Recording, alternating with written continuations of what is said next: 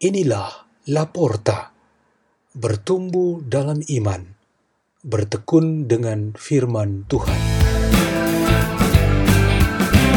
Dibawakan oleh Suster Francisca Nahas dan Suster Felicitas dari komunitas Bintang Kejora Ciputat, Gereja Santo Nikodemus, Paroki Ciputat, Keuskupan Agung Jakarta.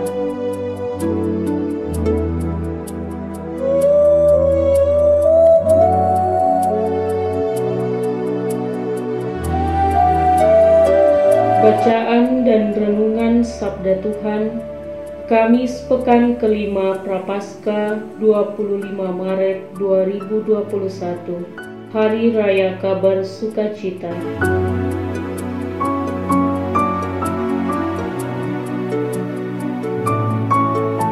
Inilah Injil Yesus Kristus menurut Lukas.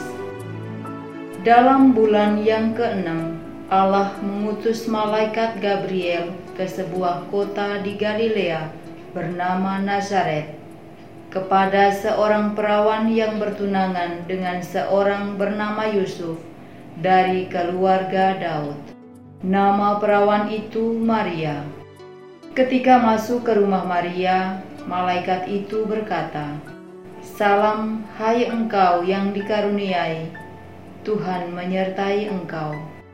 Maria terkejut mendengar perkataan itu, lalu bertanya di dalam hatinya, "Apakah arti salam itu?"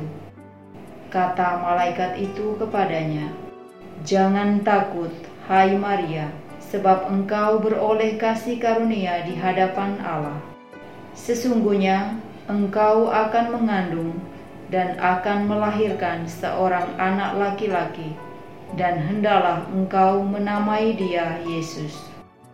Ia akan menjadi besar dan akan disebut Anak Allah yang Maha Tinggi. Dan Tuhan Allah akan mengaruniakan kepadanya tahta Daud, bapa leluhurnya. Ia akan menjadi raja atas kaum keturunan Yakub sampai selama-lamanya, dan kerajaannya tidak akan berkesudahan. Kata Maria kepada malaikat itu, "Bagaimana hal itu mungkin terjadi? Karena aku tidak bersuami." Jawab malaikat itu kepadanya, "Roh Kudus akan turun atasmu, dan kuasa Allah yang Maha Tinggi akan menaungi engkau. Sebab itu, anak yang akan kau lahirkan itu akan disebut kudus, Anak Allah." Dan sesungguhnya Elizabeth sanakmu itu, ia pun sedang mengandung seorang anak laki-laki pada hari tuanya, dan inilah bulan yang keenam bagi dia yang disebut mandul itu. Sebab bagi Allah tidak ada yang mustahil. Maka kata Maria, Sesungguhnya aku ini adalah hamba Tuhan, terjadilah padaku menurut perkataanmu itu. Lalu malaikat itu meninggalkan dia. Demikianlah Injil Tuhan.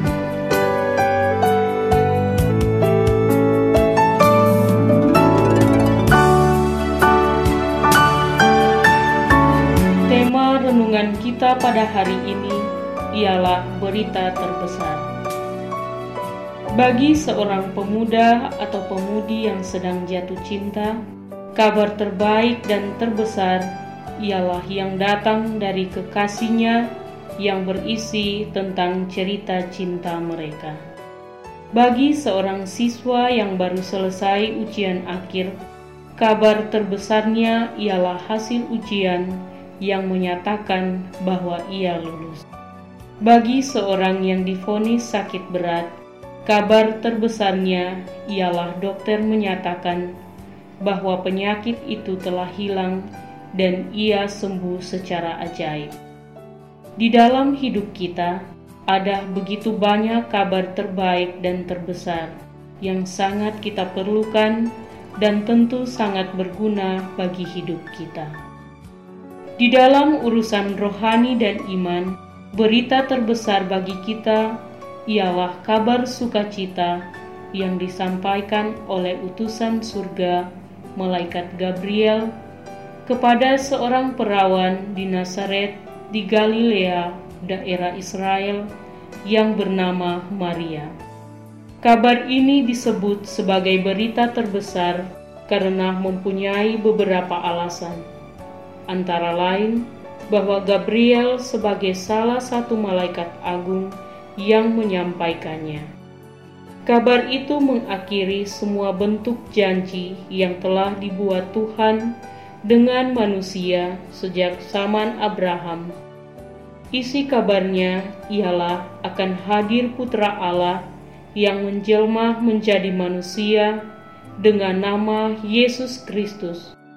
Dan kabar itu menandakan tema besar dalam sejarah keselamatan yang disebut inkarnasi. Di dalam kitab Nabi Yesaya, kabar terbesar itu sudah diantisipasi dengan janji yang menggambarkan begitu persis tentang seorang perawan yang akan melahirkan seorang utusan Allah Maha Tinggi. Putra yang dilahirkan itu akan diberi nama Immanuel, yang berarti Allah beserta kita.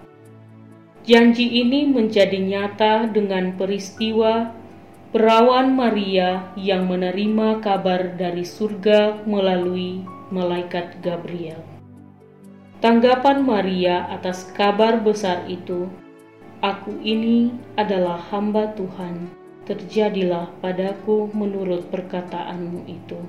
Merupakan sebuah tanggapan besar yang menjadi standar tanggapan iman semua pengikut Kristus kita semua sebagai anak-anak Bunda Maria menjadikan tanggapan iman ini sebagai kesanggupan kita untuk melakukan kehendak Allah sepanjang hidup kita.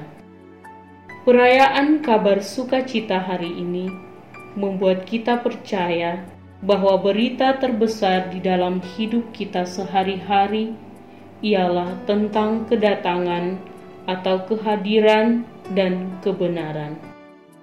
Berita yang ada di sekitar kita, baik lisan, tulisan, maupun online, tentang kehadiran, keberadaan, dan kedatangan diri kita sendiri atau sesama harus lebih diutamakan daripada berita tentang ketidakadaan.